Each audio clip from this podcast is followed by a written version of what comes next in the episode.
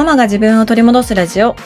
このラジオでは子育て真っ最中の私がイライラが止まらないお母さんたちに向けて自分を知り自分を取り戻すことで子育ても夫婦関係も楽になる考え方をシェアしていきます。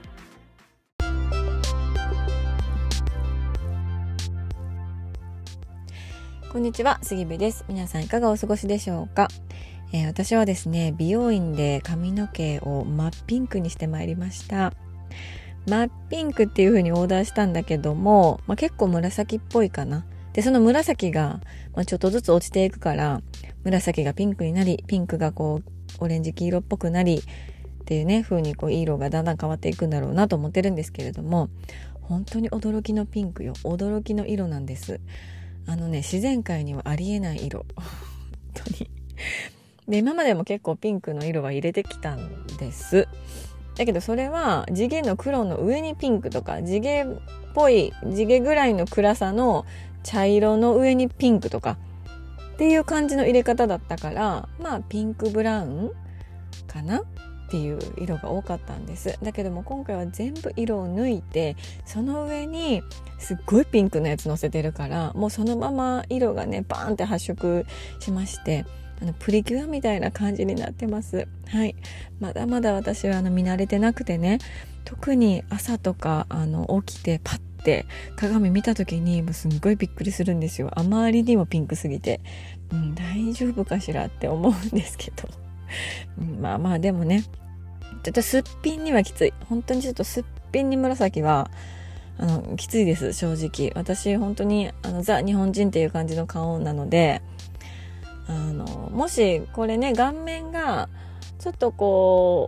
う欧米系の顔、あの鼻とか目とかがそんな感じだったら、もしかするとすっぴんでもしっくりきてたのかなと思うんですけど、ちょっと私のすっぴんのお顔でこの紫の色っていうのはね、本当にあのカツラをかぶっているみたいな感じになるので、うん、本当に化粧はちゃんとせなあかんなというふうに思ってるんですけども、はい、とにかくすごい色です。はい、あのでも気に入ってますよ。ちょっと見慣れるまで時間かかりますけれども気に入ってます、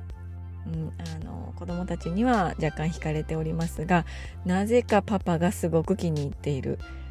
私パパの好みに合わせてとかはもう全くしてこなかったんです。髪の毛とか化粧とか服装とかも全部もうあの合わせたくない。逆になんかパパの好みで服決めるのとか嫌みたいな人なんですけど、今回はね、今まであの、まあ、じゅうに、さんねん一緒にいるんですかねの中でもう一番気に入ってる。パパがこの一番パンチのある色をこんなにも気に入る人っているんやって思うぐらいいいわー言うてね、言ってます。まあそれは自分がしたいっていう意味も含めてなのかなと思いますけど、まあまあいいって言ってくれてるからね、うん、よかったかなと思って思ったりしてるんですけども、はい、まあ、そんな感じで、えーと、これははつかの金曜日に配信をする予定なんですが、はつかの朝じゅうじからインスタライブを行います。そのインスタライブで私のあのピンク髪をね、披露できるかなと思いますのでね、あの、まあ、ちょっと見に行ったろかいなと思われる方はぜひぜひ来ていただきたいなと思います。今回は私だけではなくって、C さんという方と一緒にねコラボライブをさせていただくんですね。で C さんもお母さんたちのためにコミュニティを運営されていたりだとか、インスタグラムだったりとかスタンド エフエム でこう発信をされている方なんです。で、あのまだまだね ディーエム でのやり取りしか今のところはしたことないんですけれども、でも私も C さんの発信をこれまでこうちょこちょこ見せてもらったりだとか、スタンド エフエム 聞かせてもらったりする中で、あすごく考え方とか感じてることとか感じてきたこととかが近い方な気がするなっていう風に思っていて、すごくこう気になる存在だったんですね。で今回あの一緒にねコラボをしませんかっていうふうにお声かけいただいたので、ぜひぜひということで一緒にあのライブをねさせていただくことになりました。でもしかすると平日の朝じゅうじからなのでリアルタイムはね難しい方いらっしゃるかもしれないんですけれども、もしタイミングが合えばぜひぜひ見に来ていただきたいなと思います。はい、よろしくお願いいたします。はい、ということで、えー、今日のテーマなんですが、今日のテーマは大変に埋もれる幸せの小粒というテーマでお話をしたいと思います。これはまあ結論はそのままですよ。本当にもうね、大変なことはいっぱいあるし、というか大変が子供可愛いとか子育て楽しいなとか幸せやなっていう気持ちを上回ってしまうことも日々多々あるかなと思うんですよね、うん。まあ、その状況によったりとか子供の月齢によったりとか、まあいろいろあると思いますけど、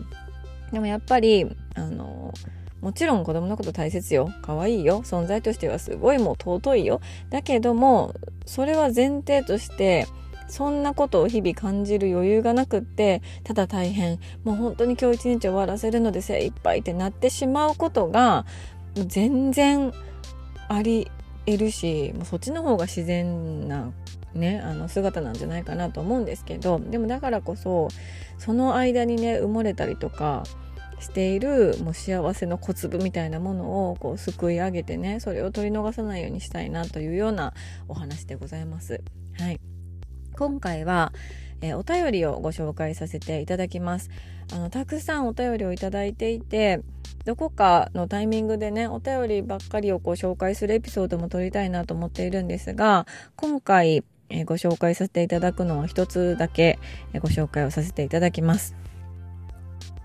杉部さん、最近視聴し始め毎日を毎日エピソードを遡っております。どのエピソードも私自身の生活に落とし込めるものばかりで日々実践しております。ありがとうございます。こちらこそありがとうございます。誰かに聞いてほしいと思いつつ吐き出し先がなく苦しく、こちらにメッセージさせていただきました。私は今さんじゅうきゅうさいで、これまで専門職につき現在きゅうさいの息子がおり、このはちがつにだいに子の長女を出産いたしました。おめでとうございます。お疲れ様です。えー、久しぶりの子育てでだいぶ離れた兄弟です。エピソードの中で末っ子は自分へのご褒美というものがありましたが、私にはどうしてもそうは思えないのです。これね、私の過去回で末っ子は私への、あの自分へのご褒美っていうか、あの過去のエピソードがあるんですね。それをあの聞いてくださっての、えー、このメッセージなのかなと想像しております。はい、ご褒美と思って子育てをしたいと思いつつ、毎日なんとか今日をうまく乗り越えなきゃという途切れない緊張感から抜け出せずに苦しい子育てになっております。また赤ちゃんをあちょっとイントネーションがおかしくなっちゃったまた赤ちゃんを連れて長男の友達の保護者にお会いすると、これから大変ですねと言われることが続き、久しぶりの子育ては周りからも辛い状況と思われていることもさらなる追い打ちとなり、私はちゃんとふたりを育てられるのだろうか、ふたりめの出産は間違った選択肢だったのではという漠然とした不安で押しつぶされそうです。考え方の視点を変えたいと思いつつ、思考の方向性が固まってしまってできておりません。まとまりのない長文を失礼いたしました。これからも スポティファイ で拝聴させていただきます。季節の変わり目ですのでどうかお体ご自愛ください。というメッセージをいただきました。ありがとうございます。まずはちがつにご出産をされたということで本当におめでとうございます。そしてお疲れ様です。多分今にかげつぐらいなのかな、産後にかげつ、それそうですよね、はち、きゅう、じゅうからにかげつ、うんうん、にかげつっていうことは、これはね、あの出産方法がどうだったかとか、母乳なのかミルクなのか混合なのかとかもそんなことも全然もう一切関係なく、産後にかげつなんていうのはね、言葉を選ばずに言いますけれども、ちょっと失礼に当たったら申し訳ないんですけれども、もうボロボロですよ。もうボロボロの時期ですよ。もういろんなとこ痛い。もうね、もう下半身も上半身も痛いし、なんか手首も首も肩も痛いしみたいな、もうバッキバキの時なんじゃないかなと、私の経験を振り返ってですけど、こう想像してるんですよね。うん。手とかも腱鞘炎になってたりするかもしれないし、母乳だったら母乳でそこら辺のトラブルとかもね出てきたりするかもしれないし、お子さんがこうね、あのしっかりと母乳なりミルクなりを飲んでくれるかどうかとか、しっかり寝てくれるかどうかとかね、背中スイッチついてるかどうかとかさ、もういろいろもういろいろ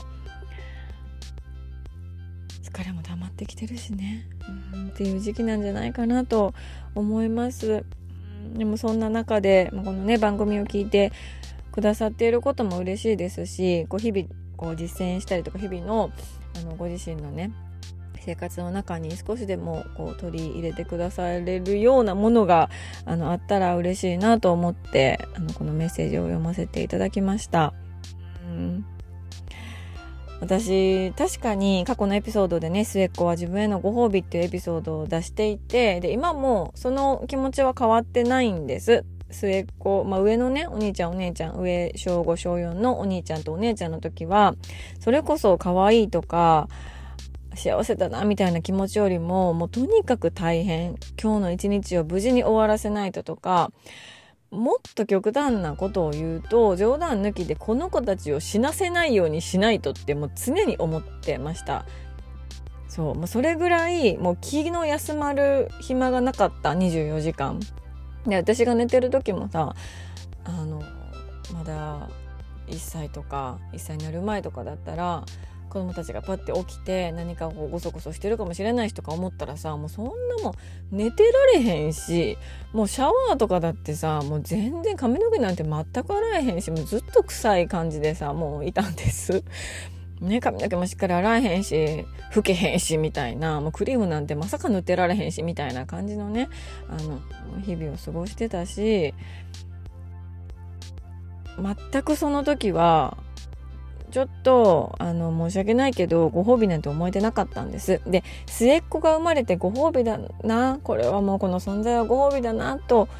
思えたのも多分ね、あのもうちょっと先だと思います。産後いっかげつにかげつは本当に寝なかったし、もう私抱っこしながらリビングで後ろにあの眠たすぎてね、立って抱っこしながら寝ちゃって転げたことがあったんですよ。もうドサーみたいな感じで、でも腰もお尻も痛いしさ、前も末っ子は抱っこしたままで末っ子大丈夫だったからよかったんですけど、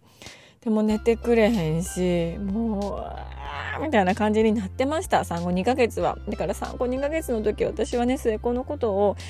あの自分へのご褒美みたいな、もう最高みたいな感じでは全然思えてなかったような気がするなと思うんです。もう過ぎてしまった過去ってもう美化されるからね。なんかあの頃可愛かったなとか、さっきもあの家族でご飯食べてたら上のお兄ちゃんとお姉ちゃんがママもう一人赤ちゃん産んでって言ってきたんですよ。確かに赤ちゃんは可愛いよ、可愛いけどさ、可愛いけどももうそれを上回る大変があるからっていう話をしてたとこなんですね、うん、だからあのそのね産後にかげつで自分の体もボロボロ、まあ、心ももうね寝不足でもうようわからんことになっている。でも赤ちゃんもまだにかげつのふにゃふにゃな状態っていう時にご褒美と思えないっていうのはね、もう全然自然なことだと思います、うん、もう全然そんな思えたらすごいぐらいの感じだと思います、うん、だからね、なんかそんな風に思えない自分を決して責めることなく、うんうん、もうあの本当にもう生きてるだけで、命を毎日つないでるだけでもう完璧って思って過ごしてほしいなと思いますよね、本当にね、うん、この緊張感から抜け出せずっていうのがすごいわかるもの、もう本当に気が抜けないですよね、うん、そうで、あのー、このなんていうのかな、うまく乗り越えられて当たり前では決してなくって、でできなかったことに罰つけ始めると、もう全部あこれもできんかったこれもできんかったこれもうまくできんかったこれもなんか全部終わらないまま一日が終わっちゃった、もうこれもあかんこれもあかんってどんどんどんどんこう自分に罰をつける感じになっちゃうなと思うんですよね。だからもうできなくて当たり前っていう前提をなんか自分の中に、私はもう今でもなんですけど持っていた方が自分に優しくいられるなって思うんですよね。できなくて当たり前、できたら丸みたいな感じ、うん、そりゃいろんなことできた方がいいし、いろんなことをそつなくこなせた方がいいし、ね、っていうのは思うけど、でもあできないこれもできないこれもできないって思ってるとどんどん自分が苦しくなるし、自分が苦しくなったらそれってやっぱりそのストレスって子供に流れていったりするから、あできたらいいな、でもできひんな、あでもこれはできたみたいな、あもうちゃんと今日お風呂入れられたみたいな、ご飯作れたみたいな感じで、まあ、どんなちっちゃいことでももうちっちゃい丸をさ、もう丸丸丸丸みたいな丸付けしていかないと。しかも誰も丸付けてくれませんからね、ほんまに誰も言ってくれへんから、もう自分でもうスタンプカード作ろうかなと思ってもうよくできましたのスタンプカード自分で作ろうかなっていう感じです、本当に。ね、もうやることいっぱいありますしね、うん、で私自身は子育ては何人でも大変だと思ってるんですよね。これ一人の子育てやったらふたりさんにんに比べたら大変じゃないやろって思われる人とか言ってる人とかも、まあ、たまに見たり聞いたりするんですけど、全然そんなことないと思ってるんです、うん、一人には一人の大変さがあるし、一人から二人になった時はそれは大変さがあるし、で三人なら三人のもう三人になると、私は結構三人になっていろんなことに諦めがついたみたいなところがあって、だからこそあのもうなんもいいやみたいな気持ちになって手放すことができたから、末っ子のこともそんなにこうなんかあれもあかんこれもあかんこれせなあかんこれせなあかんっていう気持ちではなくなったっていうところも大きいんですけど、うん、だからあのやっぱり子供が一人には一人の時の大変さがあったし、一人から二人になったらまたそれは新しい大変さ、新しい種類の大変さっていうのがあるんじゃないかなと、うん、私の経験を振り返って考えておりました。でね、すごくすごくすごくすごくこのメッセージの中で私のこう心がギュッとなったのが、二人目の周一さんは間違った選択肢だったのではという漠然とした不安で押しつぶされそうですっていうところなんですよね。聞かれている子育てされている方ももしかするとここの部分にギュッと心をこう掴まれるというのかな、ギュッとなる気持ちになった方もいたんじゃないかなと思うんですよね、うん、私そういうふうに思ったことあるなって思われる方もいるんじゃないかなと思うんです。で、まあ、これは出産に限らず今じゃない方の道をたどってたらどうなってたかなって考える時間あると思うんですよね。結構たくさんの人が、例えばそれこそ結婚してなかったらどうだったかなとか、あの仕事を続けてたらどうなってたかなとか、この人と結婚しなかったらどうだったかなとか、子供を産んだら産まなかったらどうだったかなとか、一人だったらどうだったかな、二人だったらどうだったかな、三人だったらどうだったかなとか、今じゃない方の道を考えて、ああしとけばよかったかな、こうしたのは違ったかなって思うことってあると思うんですよね、うん、で、こんなん誰に言われなくってもそんなこと考えても仕方ないなんてことはみんなわかってるじゃないですか。今起きてもないこと、しかもなかったなんていうのかな、歩まなかった方の道のことを後悔しても悔やんでも想像したって何の意味もないことなんて言われなくても分かってるじゃないですか。でも考えちゃうんですよ。そう考えちゃうのよ。そりゃ考えちゃうよ。だってもういろんな選択肢があってさね、でその選択をもう重たい重たい決断をさその都度しないといけなくって、その重たい決断をしました、決めました、産むと決めました、そして産みました。でも引き返すことはできません。もうやめたってできないできないからこそ考えちゃうし、でもそうやって考えてる自分のこともさ、いやもうこんな考えても仕方ないのにとか思ってこう嫌になっちゃったりとかもするんですよね。本当にするのよ。考えちゃうよ。もうそうよそうよもうそりゃそうよって感じですよ。だけど私がこれを私もめちゃくちゃあるなと思って思い返してた時に、どういう時に思い返すかなって思うと、今じゃない道やったらどうやったかな、今のこと今のこの選択あったかな、どうやったかな、何をどこで間違えたかなみたいな、そこまでは言わんでいいか、うん、って思う時ってどういう時かなって思ったら、まあまあ今の現状が大変な時とか、今の状況がうまくいってない時なんですよね。だって今の状況がめちゃくちゃうまくいっていて、すごいハッピーで最高みたいな時って、あ、今の道でよかった、今のこの選択でよかったって思うじゃないですか、うん、やっぱこれやめといたらよかったなとは思わないと思うんですよね、うん、ってことはよってことは過去の選択って別にあち合ってたか間違ってたか正解か不正解かってことはないんだろうなとも思うんですよね。なんでかっていうと今の状況がいいか悪いかでそこがひっくり返ってくるから、うん、っていうことはさっていうことはよどうしたらいいのってなったらもう今を少しでも良くするしかないんだろうなと思うんですよね。で今を少しでも良くして今の現状で、まあ、良かったなとか幸せだなとか、まあ、最高とまではいかなくっても、うん、まあなんかいいかなって思えると過去の選択も肯定できるんじゃないかなと思うんですよね、うん、でもさここでまた出てきます問題がいやだから今が大変やねんってことじゃないですか今が大変なのよってそう今を少しでも良くするってさ無理やから困ってるんですよっていう話じゃないですか。ってなった時にこれあの今日のテーマに戻ってくるんですけどもう本当に大変なのよ。本当に大変なんだけれども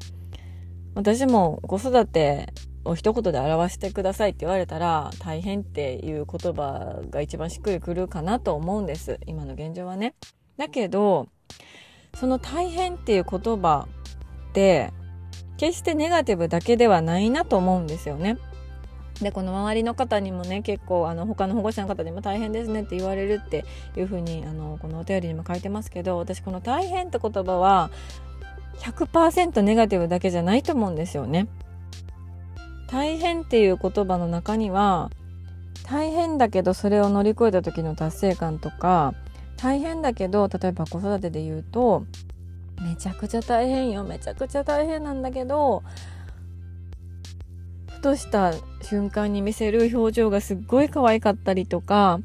例えばこのねお便りをくださった方だったらお兄ちゃんとこの赤ちゃんが一緒にこう寝てる姿とかを見るとああ可愛いな幸せだなと思ったりとかこれからこう大きくなっていくにつれてね寝返りができるようになったとかこう歩けるようになったハイハイできるようになった喋れるようになったみたいな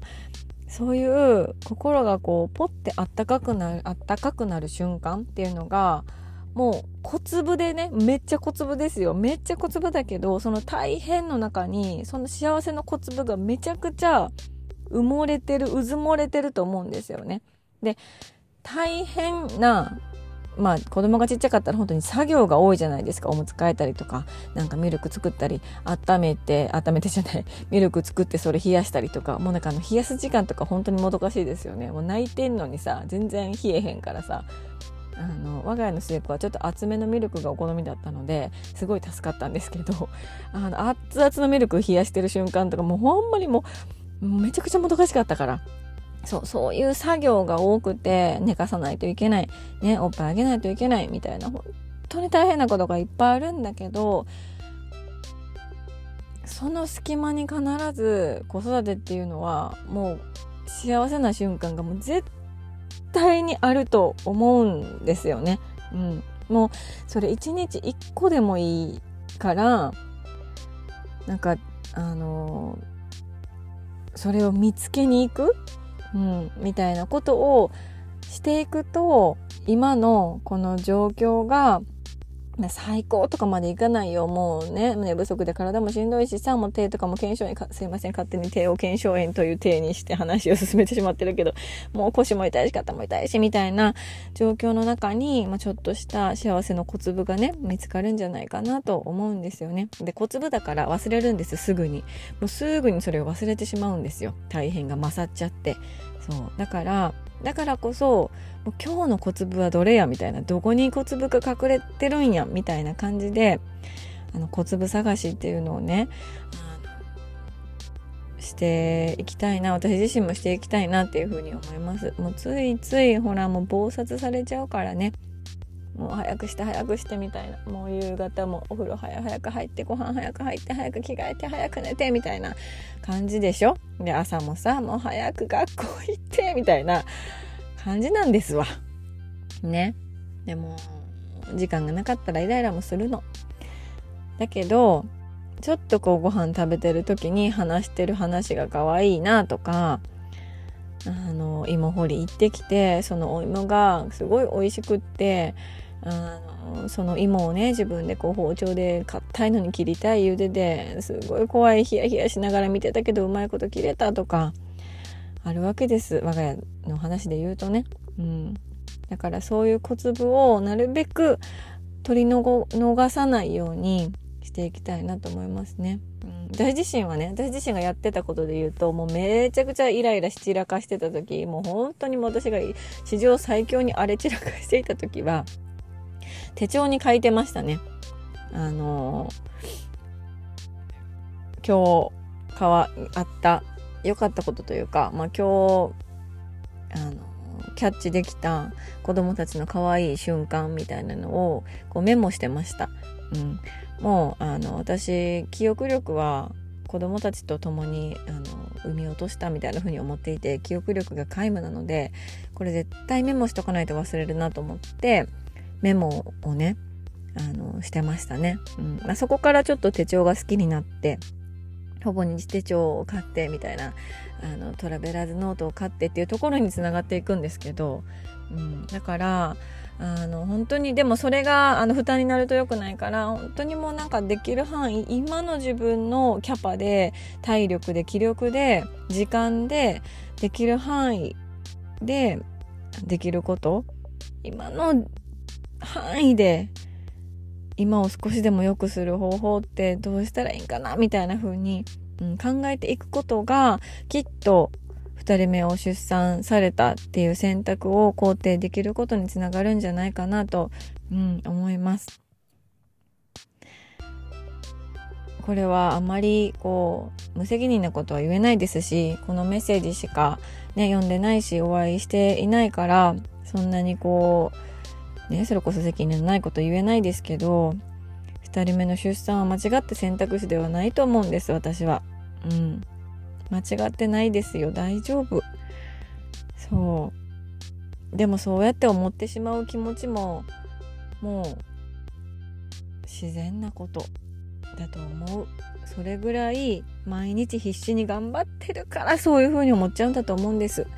うん、だからね、なんかそんな風に思ってしまう自分も、ご褒美だと思えない自分も、もうそんなん当然やんって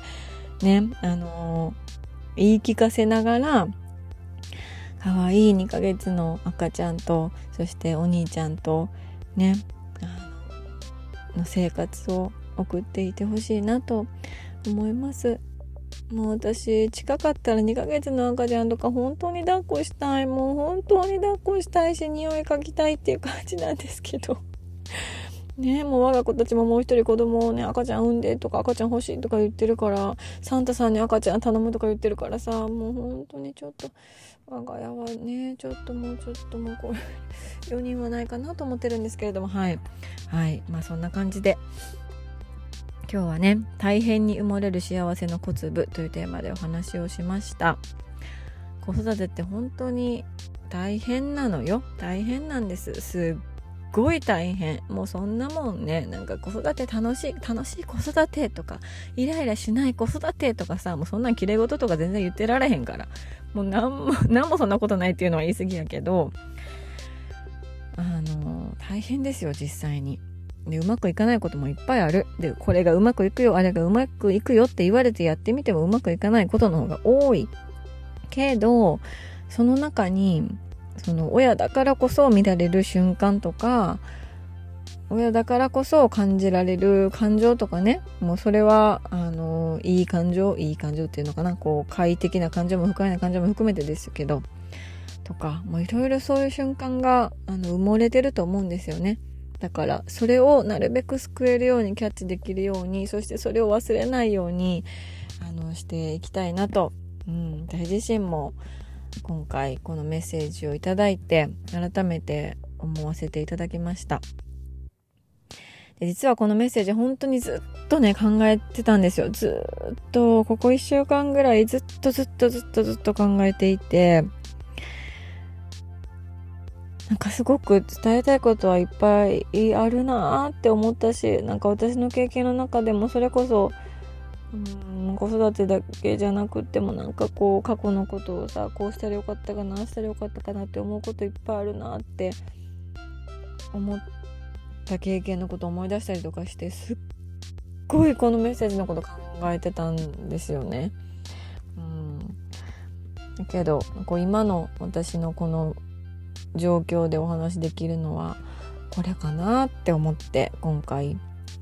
さんじゅっぷんも話してるわ。はい、さんじゅっぷんほど話させていただきました。うん、最後までね聞いていただきまして本当にありがとうございます。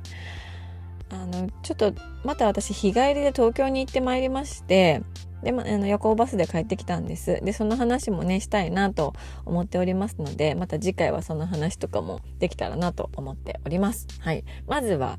えー、はつかの金曜日の朝じゅうじからインスタライブを行いますので、タイミング合う方はぜひぜひ、えー、見に来てください。はい、ということで最後まで聞いていただきまして本当にありがとうございます。ご意見ご感想、あなたのエピソードなどがございましたら、えー、ライン の公式アカウントにメッセージをいただけたら嬉しいです。 ユーアールエル は概要欄に貼ってあります。最近ねインスタの ディーエム とか、あとボイシーのコメントとか Spotify のコメント Spotify 上でのコメントとかいろいろなところでメッセージをいただいているので、それまたねあのどこかでピックアップしてご紹介できたらなと思っております。はい、ということで今日も素敵な一日になることを願っております。